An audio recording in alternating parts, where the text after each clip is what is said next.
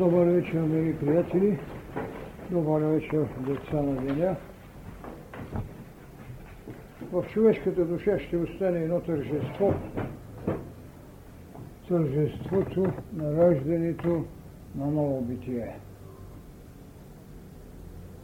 Това е пулсацията на духовните вълни, в които отговорното и будното душевно съзнание носи своето служение. Да го извършим. Благодаря. Тази вечер ще спра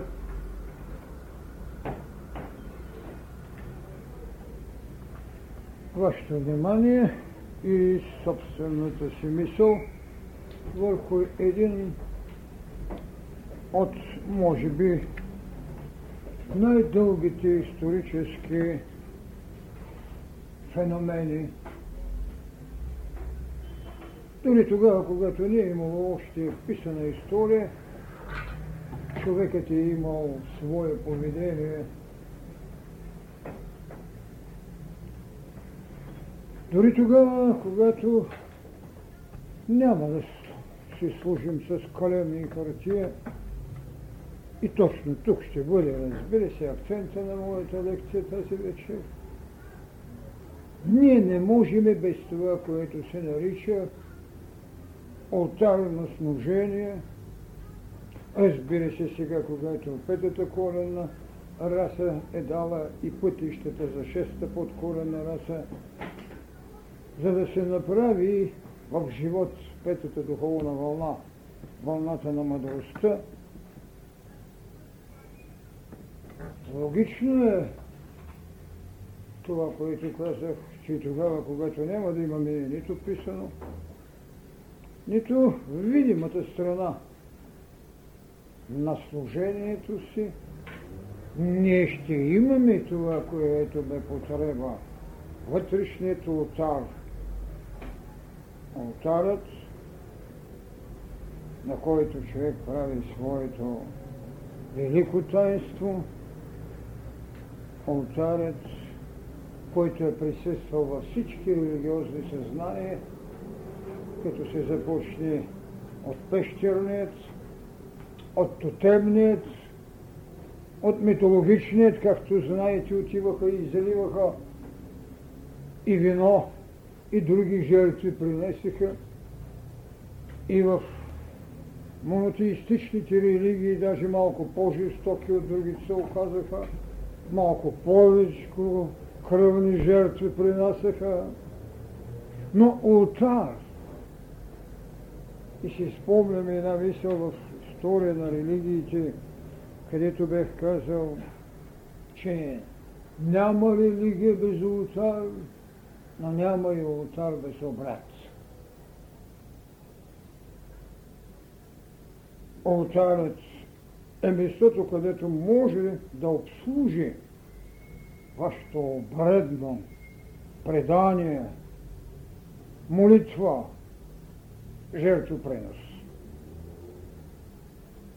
Затова е казано християнство, че ако имате един антиминс, тази свещена кърпа, която е може би 50 на 50, можете било в планината, било в долината, където и да, е, да я сложите и върху тази удохотворена вече, разбира се, алтарност, да направите своето велико моление или да извършите някои от голямите обряди.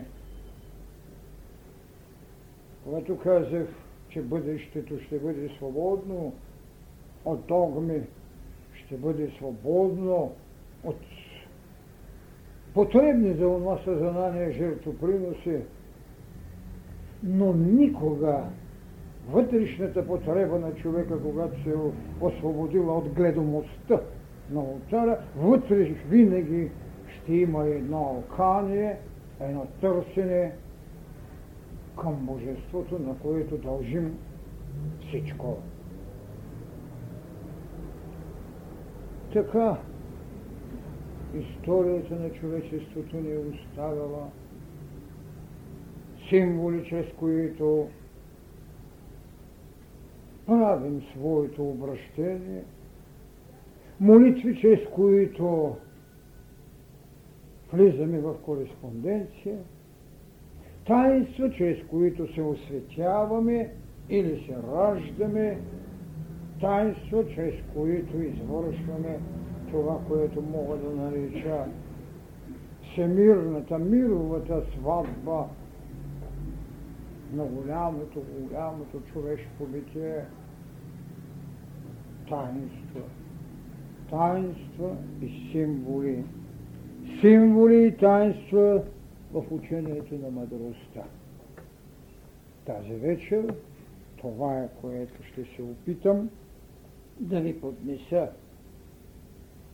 Знаете, и миналия път, когато говорих, това гръцката дума символом или символом,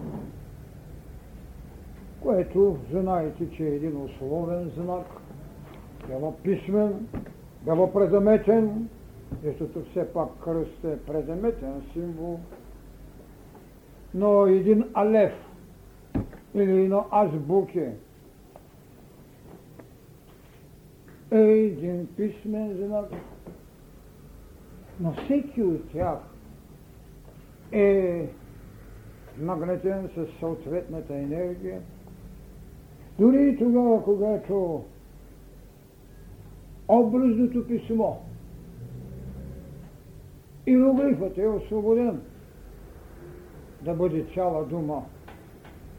Пиктограма става само фонето, става само един звук – все пак е някаква енергия. И то наистина много прецизна енергия, защото съчетанието на буквите, които съставляват едно име което винаги може да бъде преведен Стефан е венец. Добре, така е превода му. Един Александър е мъж. Но този, който може правилно да произнесе, правилно да произнесе съчетанието на едно име, може винаги да прави не това, което наричат чудеса. Чудесата са делата на Бога пред лицето на човека, докато порасне да си ги разбира. Бог няма намерение или осветените нямат намерение иллюзорности. Те имат намерение, това, което казвам, реалната ирационалност да внесат в човека, а не да правят иллюзорности и магични тайни някакви. Така че великолепно можете да разчитате от едно име, от буквите, които са там цялата енергетична даденост на това име. И тези, които са ми слушали изначало, знаят, че имах една молба. Ами стига Иван Драганов, Драган Иванов, пак Иван Драганов, пак Драган Иванов. Сменяйте имената. Скъсайте образа на родовата карма. Скъсайте образа на племенната даденост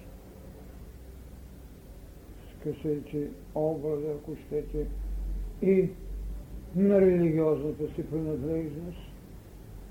Внасяйте нови енергии. Давайте други пътища. Сложете друга гласна в името си. И тогава ще видите защо са били символите, когато някой само е знаел да ги тълми. Символ е било всяко дърво, символ е било всяко животно. Зато и хората се ги слагали като гербови, а цяла средновековна Европа ги носи си като хералдиго. Значи, нищо в живота не е било излишно и непрецизно дадено. Ама защо се влачат? Влачат се, защото не са пороснали. Зато и се влачат. Така и символите, с които бих казал, че са стотици хиляди,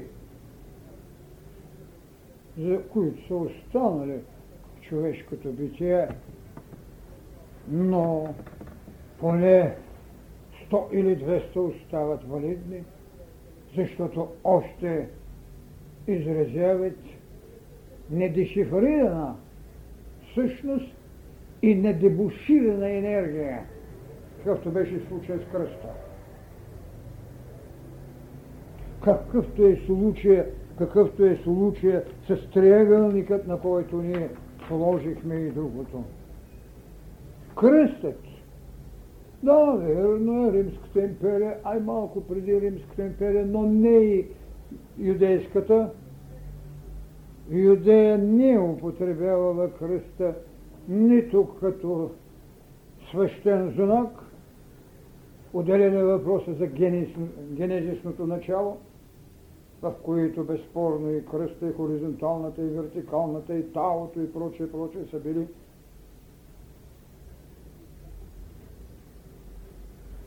Но не е бил кръста в юдейската държава знак за наказание. Ние Римската империя, разбира се, след това и Византийската империя полагат в него енергия на отрицанието, без да се занават, че този двобой между отрицанието и между добродетелта, която носим себе си, защото това е кръст,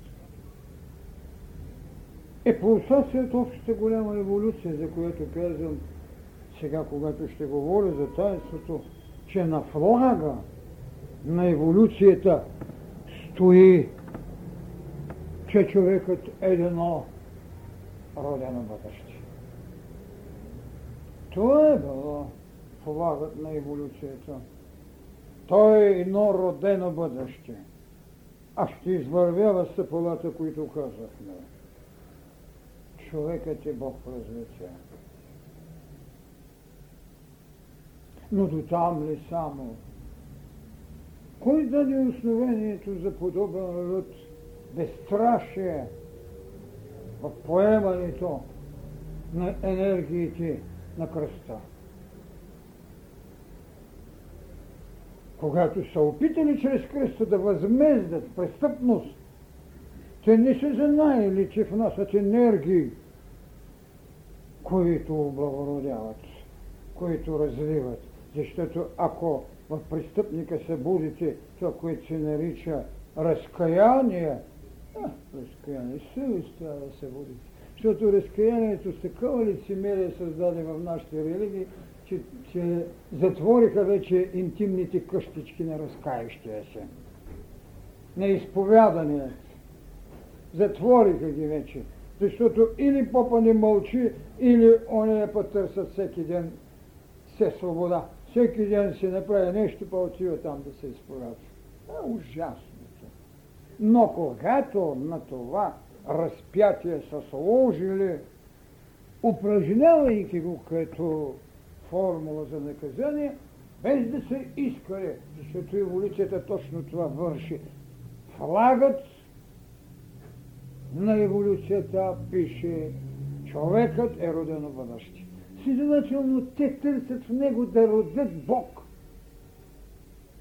Този роден в бъдещето или за бъдещето Бог, носейки милионни спомен как материята, аз съм говорил върху тази тема, как материята е била малтретирана, за да събуди стрес – да се буди реакция, за да роди памет. Така Христос извърши най-големият взрив на човешката култура, като прие кръста. кръста на разпятието, за което казахме вече, че това е двобоя между дух и материя. За съжаление, разбира се, християнството го облече в какви ли нещете разноцветности, мъченически, голготски, какво ли нещете, други пък родиха една фраза, че няма дърво, няма кръст, на който може да бъде разпнат Христос. Да.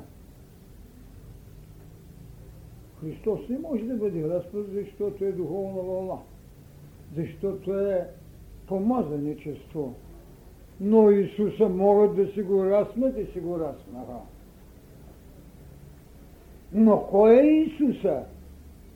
Нали той е онзи, който сега в, така кажем, таинството предчастие ще ви каже, че е той, който може да веде моето тяло, той има вечен живот – той е, който може да каже, че който пие моята кръв е даден като нов завет за спасение на човечеството. Тази е голямата тайна. Страх ги е от разпятие, защото не можаха да му дадат тайната на разпятието. Тайната на разпятието е това, което ви казвам. Двобоя между дух и материя – тогава ще видим, че исторически ние не търсим оправдание. Нито етично търсим оправдание за насилието. Ние само трябва да бъдем подчинени на еволюцията и това, което съм казал, че природата е безжалостна, само човекът е жесток. Ако сме извадили сега от своето мислене изтънчено мъчение, то не е вече грижа за еволюцията, а е порочната човешка мисъл, радвайки се на страдание, ама те и внушаваха по всички религии. Знаете ли колко е трудно да намерим чистота в душата на човека, не смутена от формули, догми, принципи, какво ли ни ще ти правила, страхувай се. Какво да прави този човек? Да, но един египтянин, когато умира, качва се гори и казва, благодаря на вас, които прострете ръце, за да ме посрещнете, защото при вас идва един равен на вас Бог. Христос ви казва, аз и Отца сме едно. Това е символа. Символа на кръста. Двубоя между дух и материя. И тогава какво оставаше, когато ще дойде петата духовна вълна? Вълната на мъдростта, където като първо причастие служи няма зло, има не еволирало добро. Това е преобрата на световното мислене. Ще оставим злото да се еволира, а с доброто правете своето. Правете човекът, ходещия, развиващия се Бог. И мисля, че точно на семинарите горе, независимо от широтата, дълбочината, разгърнете се в продължение на три дни чудесните проблеми.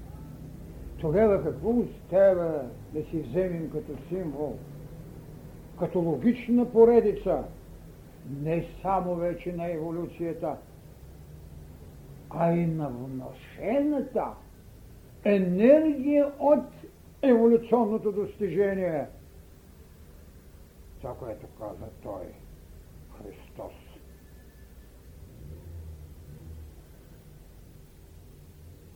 Искайте, ще ви се даде. Чукайте, ще ви се отвори. Да, но зависи вече къде чукаме.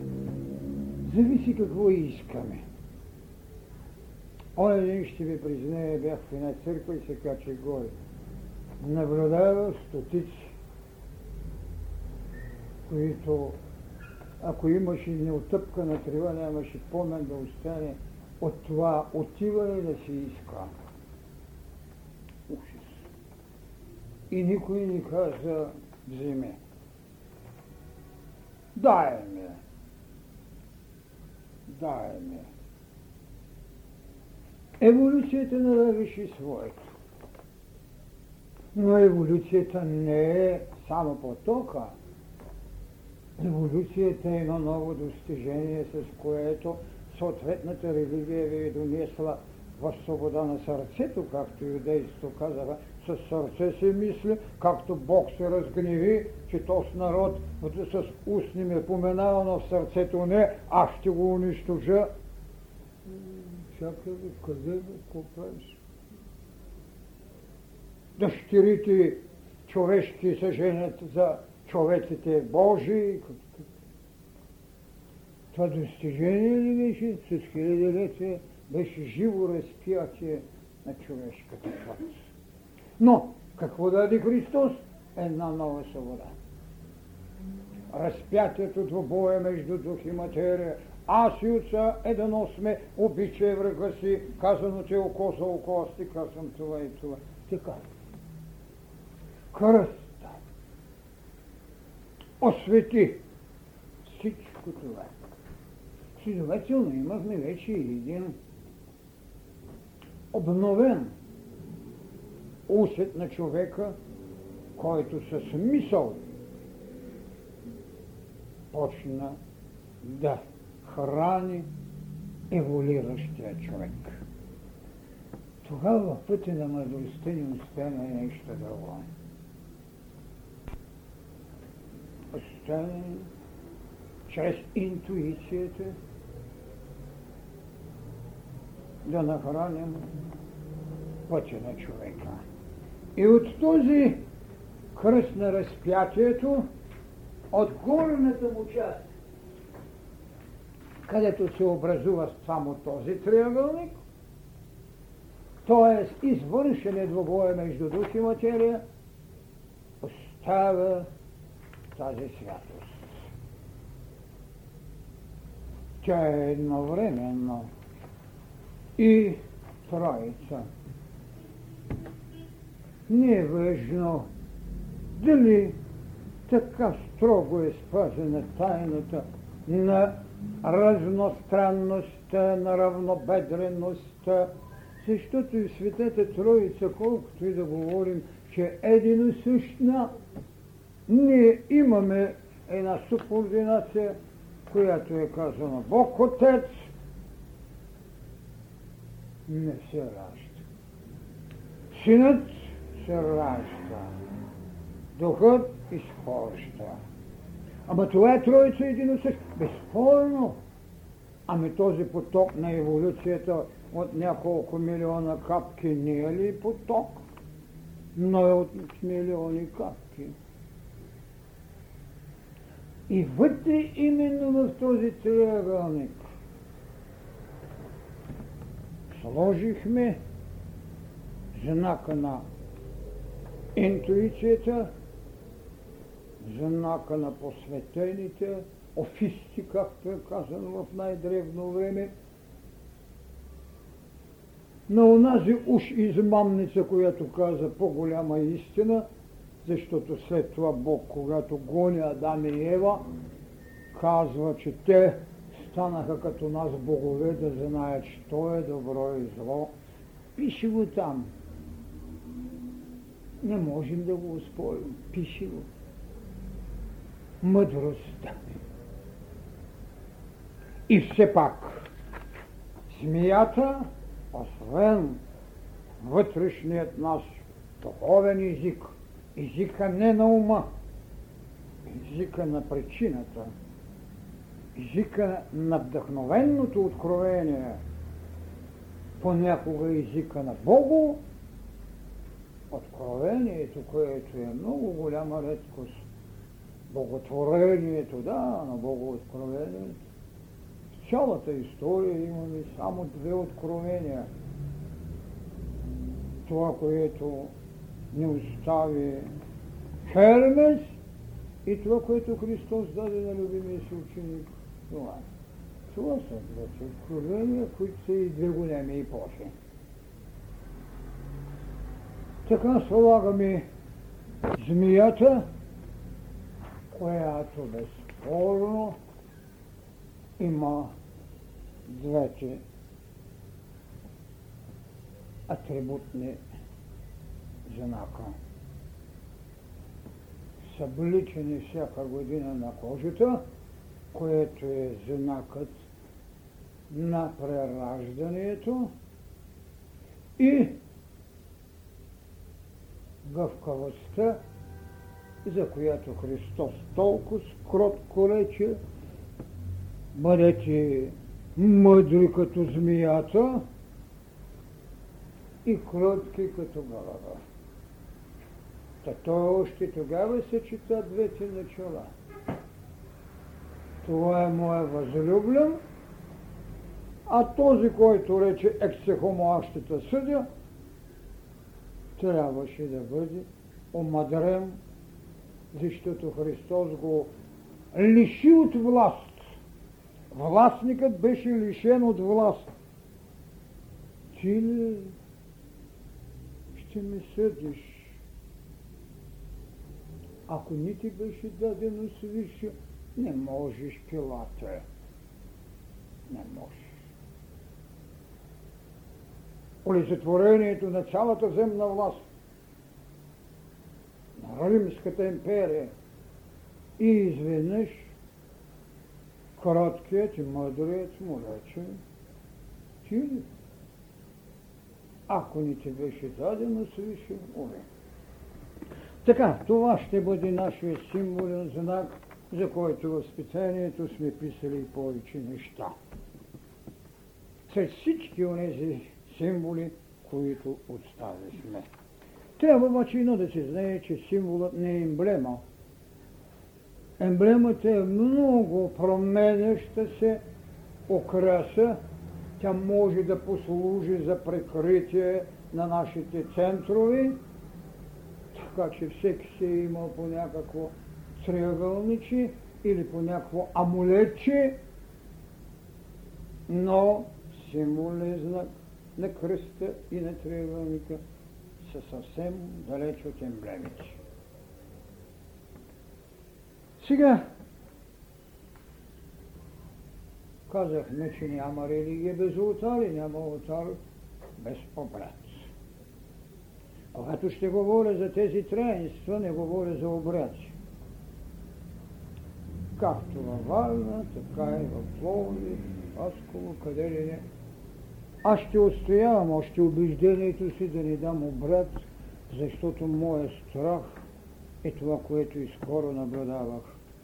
Да не бъдат удовлетворени тези, които ще вървят в пътеката на мъдростта от обрядът, който 2000 години го прилагат и 2 мм не можаха да бъдат други.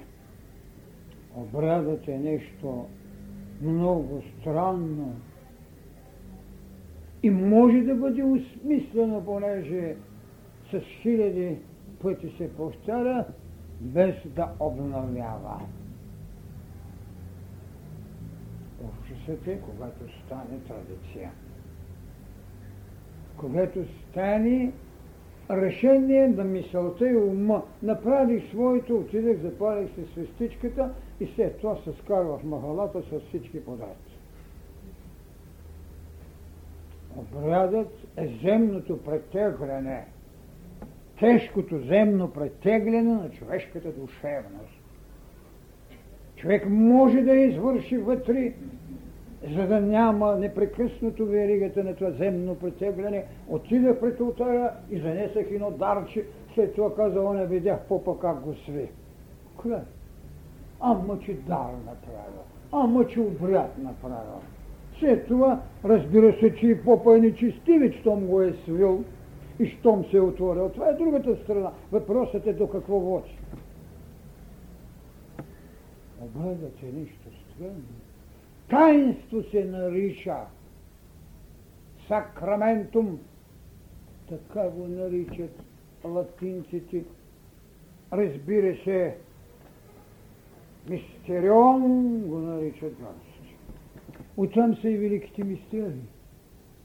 Но виждате, не защото сме 20 век, нямаме мистериите или взийски, или самотраквийски и т.н. Не, защото се обесмислиха. Няма мистериалността. Няма вътрешната огненност за всяко едно от тези велики таинства. А когато няма огън, и откъде да дойде? Ами не тях им е забранено да си позволят, че могат да бъдат пророци. А кой е този, който прави пророкът? Пророкът като институция пророчеството си отиде, защото беше феномен отгоре надолу. Но пробуденият кундалини е отвътре навън. Ей, тази тайна обезмисля цели хилядилетия мистериалностите, които бяха. Какво ли ги правят? Сибилите, добре? Сибили. Оракулите, за което ви казах преди един месец. Оракула ще стои, защото той е контраверсията на пък, което пише от другата страна. Познай себе си и ще познаеш боговете. Те не отидеха да познаят себе си, отидеха при Оракула да ми каже какво да правят. Така че в едно ново таинство, което учението на мъдростта ще даде, ще бъде свобода от оракули, свобода от сибили, от риши, които продължават да населяват Индия. Така. И то няма нищо обидно от това. Човекът съзнателно да се потърси, като събуждаш се Бог. Защо? Една си била притежаваше и своите феномени, от нея се искаше да бъде целомъдрена, от нея се искаше да бъде весталка, пасечелка на кой огън? Да, това беше външния огън. Огън, който и Прометей кради, но не беше Зевсов огън. Не беше вътрешния огън. И щом си билата не спази своето целомъдрие, залива я жива. С какво искаха да възпитат поведение за пробуда на себилното феноменално искане? С насилие. Затова още има там факири, които висят да измъчат тялото си, за да получат пробуди. Затова още се упражнява насилие над материята. Ама ние сме в 20 век. Ние имаме събудени центрове. Ние минахме четвъртата духовна вълна на любовта.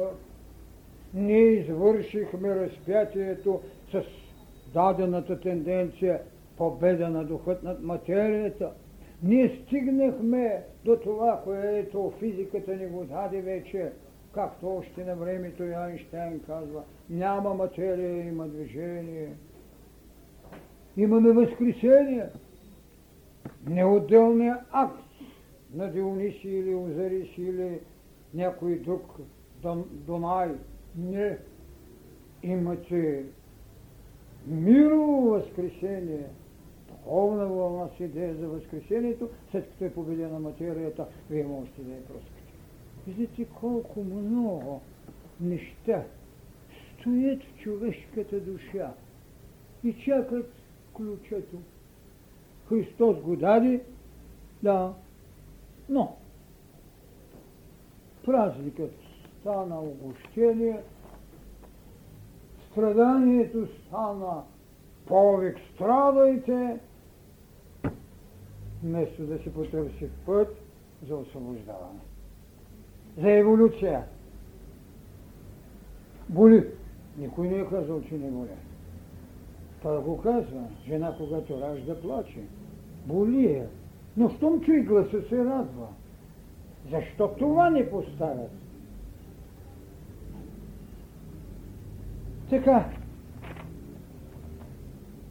в учението на мъдростта ще има само три таинства. Таинството кръщение. Защото под кръщение ние не разбираме вече само потапянето във вода, а разбираме и знаем и що е водата. Вие чухте преди година, когато казах, че е какво? Водата е астралния образ на светлината.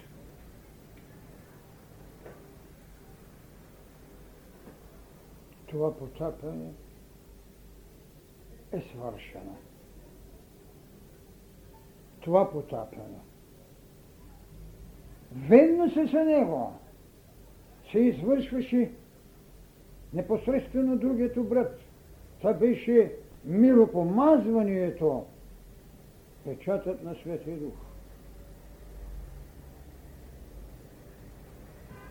Гостуването на Святия Дух, така добре изразен на Йорданската река, когато Духът от формата на гълъб слиза и кача върху раменете на Христа и се чува глас, това е моя възлюблен, над когото е моето благоволение. И двата феномена са външни. Имаме ли ние астралния образ на светлината във вода? Имаме ли си свое астрално тяло и поле? Имаме ли си свой огън? Огън на кундалина. Така че кръщението вече е кръщение на огъня, в който безспорно ние извършваме пълното си съзнание за едно раждане от огъня. Как го родиха? Радвай се, благодатна ще зачнеш и ще родиш. И как да зачне, като не познавам мъж? Естествената реакция на жената. Дух Свети ще те. Огънят. Ето това е първата образеност, която таинството на кръщението ще направи. Нераждане, рождество, всички се раждат. Таинството дава рождество. И точно тук трябва рождеството да повика своите влъхви да чуе ангелската песен и да приеме какво това, което казвам, смирението. Смирението. Осветението, пробудението, рождеството чрез огъня на кундалини. С всичката тази мъдрост, която можете да извикате и която изведнъж в очите на другите ви прави преобразен. Преображението е една от стъпките, които трябва да се изходи. Преображението. Дошла е мъдростта. Тя ви е осенила. Ама до вчера не ли го знаем кое е това, бе, какъв беше там? Ех, на дърводелица сена. И това е нашия драган, бе. Той там беше барабанчето. Преображението. Влъхвете. И след това смирението на овчарите. Смирението. За да може след това да се изведе едно нарицателно, което остава вечно свято. Агнец пасхален. Разбира се, обвързано е с 8 повоя с еврейската религия. Пасхалният агнецът е даден, когато са минали червеното море и са освободили от гонителят египтянин, от чието робство бяха. Но този агнец е привилегия на християнството и зато и Христос бе наречен агнец пасхален. Така смирението, рождеството, преображението, гостуването на Господите, смирението, ето един образ, който можем да кажем, че сте направили своето голямо рождество, кръщение, кръщение. Огънят. Той не е запален в капината. Той е вътре у нас.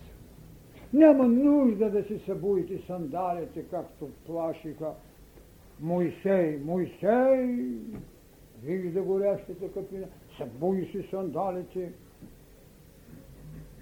Ако трябва да си събуем грубите мислина, защото преображението е свобода от предишния.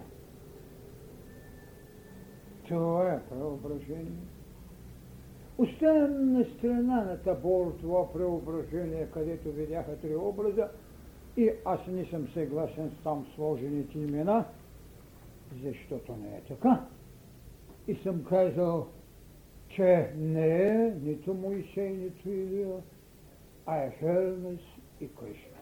Не Кришна гирляндаджията. Няма нищо общо. Това е голямата тайна. Това е голямата тайна на кръщението, където, както можем да кажем, имаме получен един мир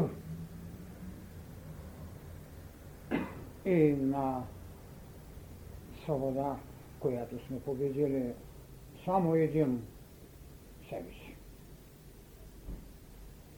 Всички битки, които са водени до сега, са да освободим някого. Най-святата битка, която човечеството ще поемете първа, това ще бъде битката да освободи Бог. Бог себе си. Това е новата битка. Това е повече от гигантомахията, която може да сваля богове и да качва богове. Това е така кръщението е извършено. Човека трябва да отиде, защото огънът на кундалини го извежда. Ама като чуе това на кундалини, ще каже, че това е сатаната, па иди се оправай. Го извежда в изкушението и пустинята.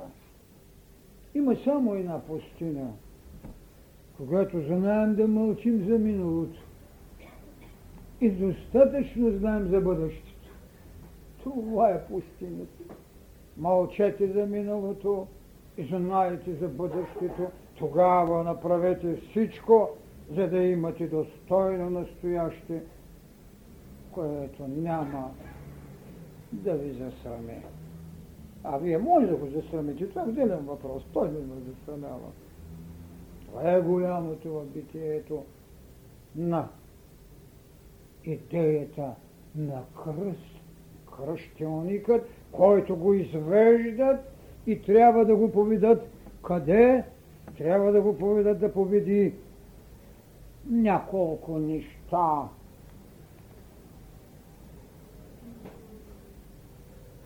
да се удовлетворя в материята, та да не е толкова гладен. Не само с хляб ще се живее, а и със словото на отца ми. Кой ми е майка, брат и сестра? Този, който слуша словото на отца ми.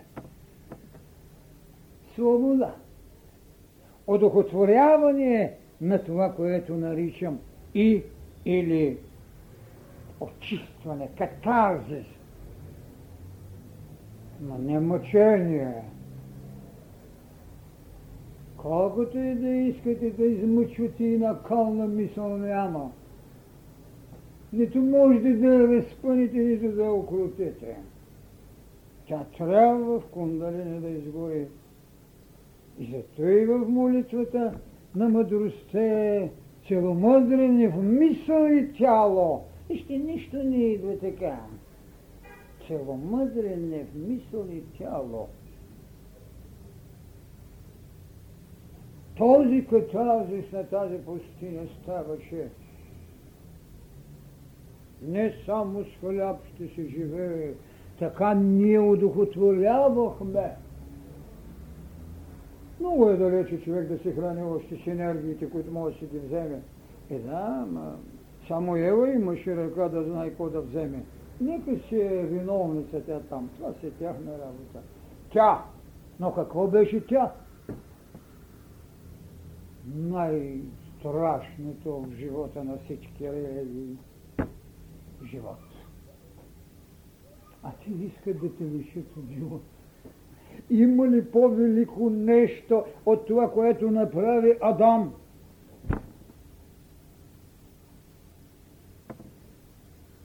Няма. Адам заспа, за да роди Ева. Роди живот. И завчера зато и казах на представяне на книгата и ще не е много ласкаво да ти правят биография. да бъде родил се, поживял, пък какво знае, направил и зелта умрял. Не, не, не, не, не. Направете характеристика. А какво е тя? Когато Адам направи, Адам няма, никой не му знае рождената дата. Па и никой не знае какво е завършил. Но какво направи? Роди Ева, роди живот. Това е характеристика. Това. Така, след тази будност, т.е. след тази катарза с този чистота, идва една друга съблазън. Я виж колко е само властен, голям, я направи едно чудо. Та тичат като под маймуна или мечка дичурливата на, на културите, които имаме, за съжаление. Направи едно чудо.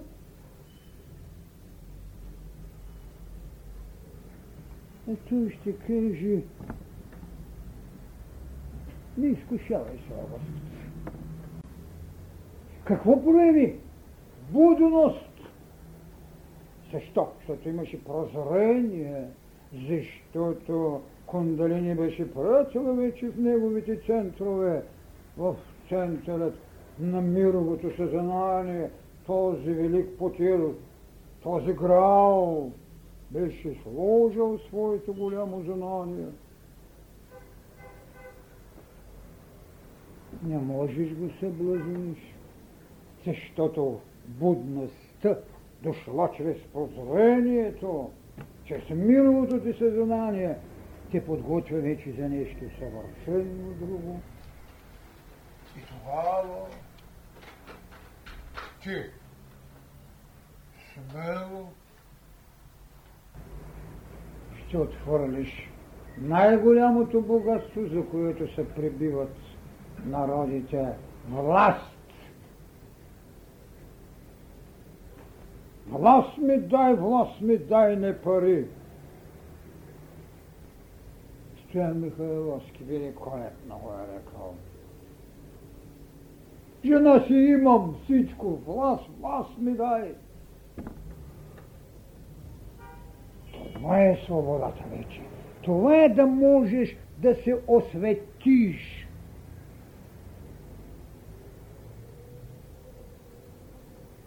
махни се от мен, Сатана.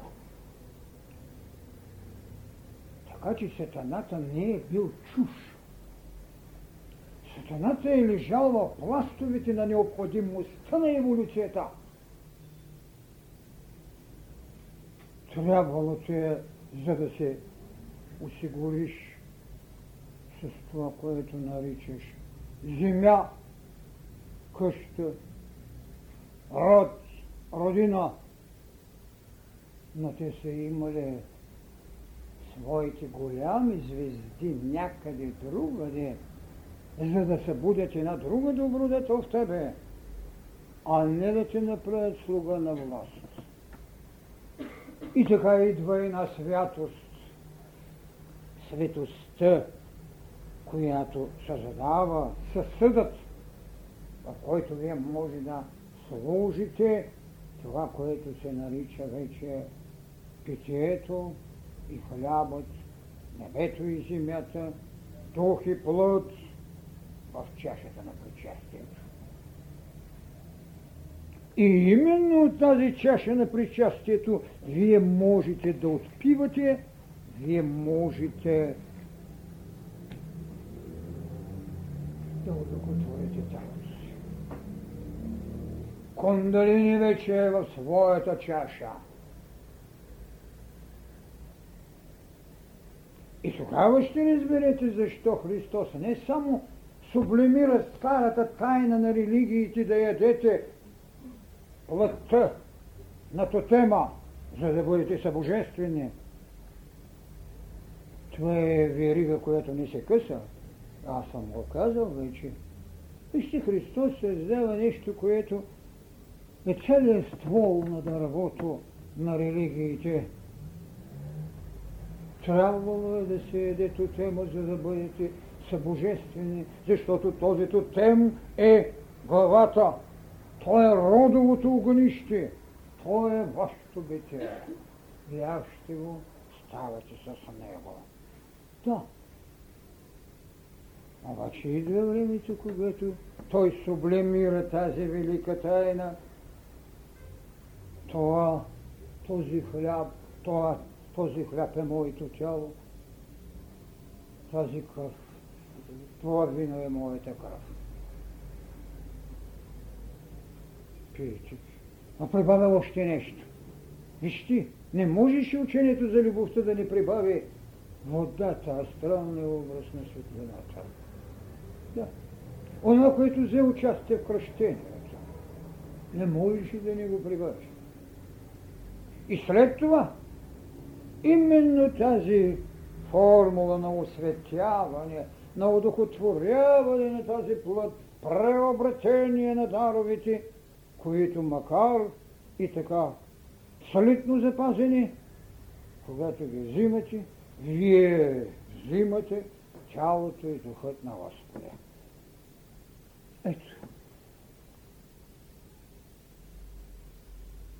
Сега всичкото говореше о духотворената, пълната с обичи преданност, не да имате, а да бъдете. Това е тайната на мъдростта.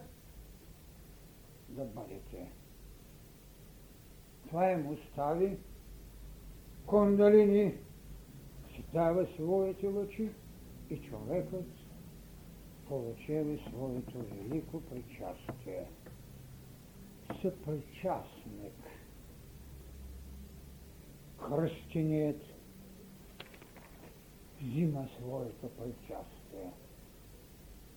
Така той след своята одухотвореност, след своята будност, след своята святост става нов живот. Така, Разбира се, върху това тайство може да се говори още много. Все много и много върху всяко от тях може да се говори, както и начина на вътрешното изживяване. Но, онова, което може да послужи за изход, това е не да имаш, а да бъдеш. Бъде. От тук нататък ние ще създаваме така осветените духовно и телесно съпричастници в дялото и пътя на мъдростта. Мина времето, когато можеше да се каже простим. Не, научи не. Две хиляди години и няколко хиляди години преди това се имаше грешници.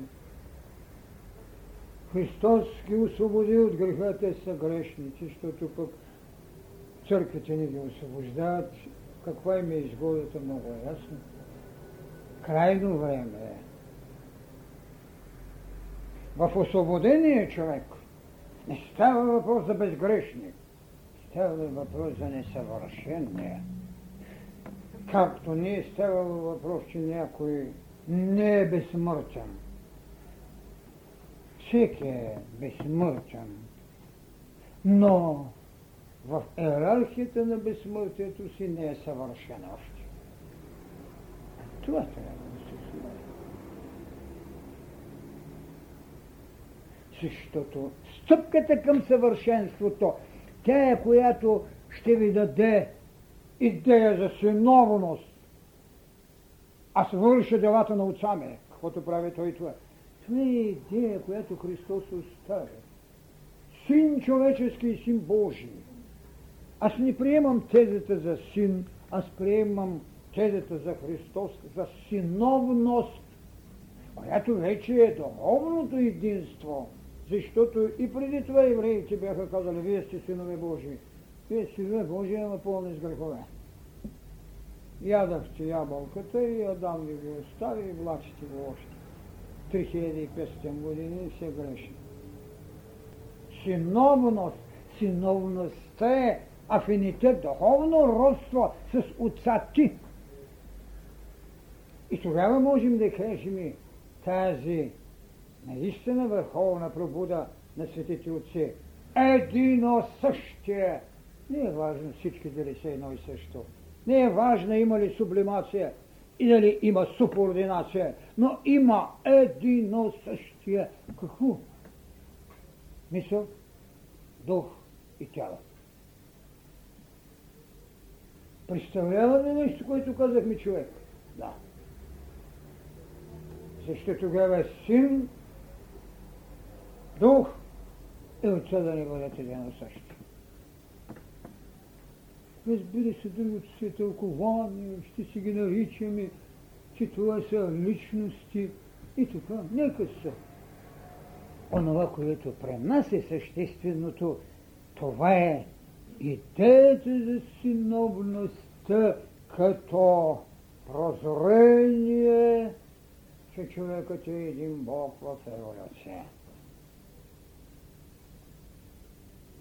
Разбира се, това не дава право на всеки, който тръгне по улиците и да казва, аз съм Бог в развитие, аз съм Бог в развитие.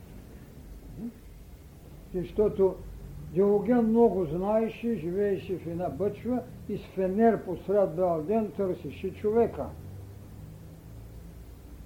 И често ги имаше след това философи и мъдреци, се търсиха човека. Никой не се сети, че Диоген е търсил човека, защото не го е намерил себе си. Няма по-оскърбително нещо, но това е истината. Че вие го намерите човека в себе си, що ще с фенерда. Тук е и голямата тайна, за която съм правил една възхвална песен в Академията в една моя реч на Пилат. А цялото човечество само Пилат може да каже екце хомо. Ето човек. Ама кой му го даде? Неговата Ева. Неговата жена. Души приказчика. Тя му каза на него, този човек е праведник. Зато и се шикалкаванията му да го търси, да го освободи. Но нещо ясно за цялата култура на човечеството, само той рече екце хомо. Ето ви човек. Точно това е, което трябваше човечеството да направи. Да го роди, да го отгледа в себе си, а не да го търси, защото в бъчвата стоял и сигурно много му е бил тясен каза, сега да си намеря някои хората. Е, разбира се, оригинално е, когато един Диоген ще каже на Александър Велики, казваме тези неща малко да разсея. Не ми отнема и това, което не можеш да ми дадеш. Добре, Александър Велики.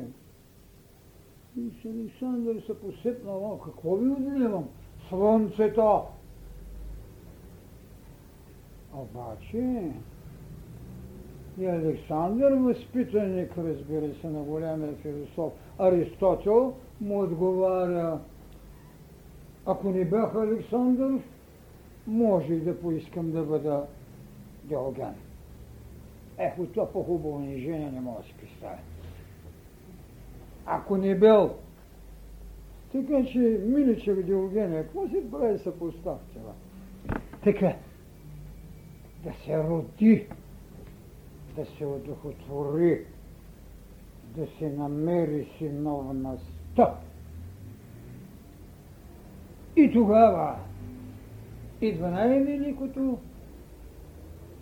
в това ново причастие, т.е. това ново таинство, таинството на бракосъчетанието. Това е третото таинство, което ще остане. Разбира се, папата не позволява разтрок на брак. Разбира се, папата забранява аборта. Разбира се, светът е потънал в мръсоти. Вижте, това няма нищо общо с голям поток на еволюцията, чието флаг пише човекът е народено бъдеще и както съм казал още и на богоосезаема необходимост. Света ще се потъва, защото не го освободихте, защото не му казахте голямата истина за разпятието, защото не му казахте голямата истина за ябълката, защото не му казахте най-великото нещо, което извърши Адам. Това, което ви казах изначало. Адам заспа. А знаят тези изначало, когато имаха лекциите история на религиите 90-та година, какво казах, една нова методика на знание има в света. Те ще открият. Кое е тя? Съдът като методика на знание. Беше го. А сега вече чета Запада, какво са открили за сън. Тяхна си работа. Сънят, сънят на Адама, както ви казах, се зададе характеристика на Адам. Защото Адам е ум, но характеристиката е друго. Живот, живот. Роди Ева, за да го изкуши, да му даде ябълката. Етимщина. Адам роди Ева. И много пъти повтарям и ще повтарям. Адам е сътвореният, но имаше привилегия да ражда. Затова, когато дойде Христос, казахме какво? В сътворение Адам, ето сега тук, в тънкостта за синовността, в сътворение Адам работише кой? Родения Христос. Троицата той е роден. Баща му не е роден. Той е роден. Сътворението дом работеше роденият Христос. Е тази велика синовност. Този брак, тази милова сватба, защото ако брака се водеше само до това изневяри, апорти, това е папска работа, това е на институциите работите. Миловата сватба, синовността, която ражда живот. Христос живот. Какво каза? Държайте аз поведих света, аз съм пътят, истината и живота. Каза ли му някой? Нито Брама смее да го каже, нито Сарасвати, макар че е мъдро. Погледнете само тези голями кръгове на културите, за да можете да видите какво е ставало по света, а не някакви ефтини букварчета да пишат за религии с мекори и с разни там индийски фокуси. Индия толкова мъдрост има, те пределят фокусите тук на нас. Голямата тайна на сънът. Великото бракосъчетание на син с баща, на синовно с отца, на Христа с отца и в човек. И в човек. Защото много странно. Забравя, че е син човечески. Забравя, че обувките му сандали са носили с късване. Днеска чете в един глупашки вестник, че открил някакъв монах, и то изуитски монах. Какво? Че Христос не бил тях толкова сбеден. Той бил от средната класа. Средната класа. Че баща му имал нещо като бизнесмените сега, не се казва къща за построяване на къщи. Къде е ужаса, приятеле? Ужасът е, че се внушаваше на човечеството, че Бог не може да има сандали, че Богосинът не може да яде, че Богосинът не може да си купи една дреха и трябва да е в бедната класа, макар че един Буда беше от най-богатата класа, защото беше принц. Макар че един Моисей, който не е Бог, разбира се, но пророк беше син на дъщерята на фараона, па нека си го правят време. Те си от другата страна. Аз винаги ще се стрихувам от ужасите на нискостебленото мислене. Дай да създадем страх човека към Бога. Бил средна класа. Чудесно. Нашите политици да вземат, да вземат тази теория, да видят как се прави средна класа, защото 7 години се правим средна класа и се не може да.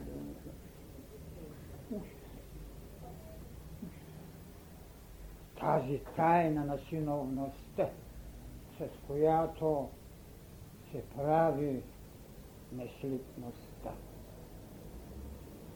Да се роди живот. Аз съм пътя, истината и живота. Je suis le pain de vie. Аз съм хляба на живота. И той ни го е крия. И си е имал сандали. Сто на сто. И може да му се скъсвали вървите от време на време. Защо трябва на Божеството така? За да се сее страх. А те учи да обичаш врага си. Врага си не е божество. Теб те учи да обичаш врага си, пък той трябва да е някъде така, хей, не, не, не, не, не. Както и другата нелепост. Който се гневи, върши грях. Нищо подобно, който безпричинно се гневи. Много наясно е бил Христос с тези неща. Нали?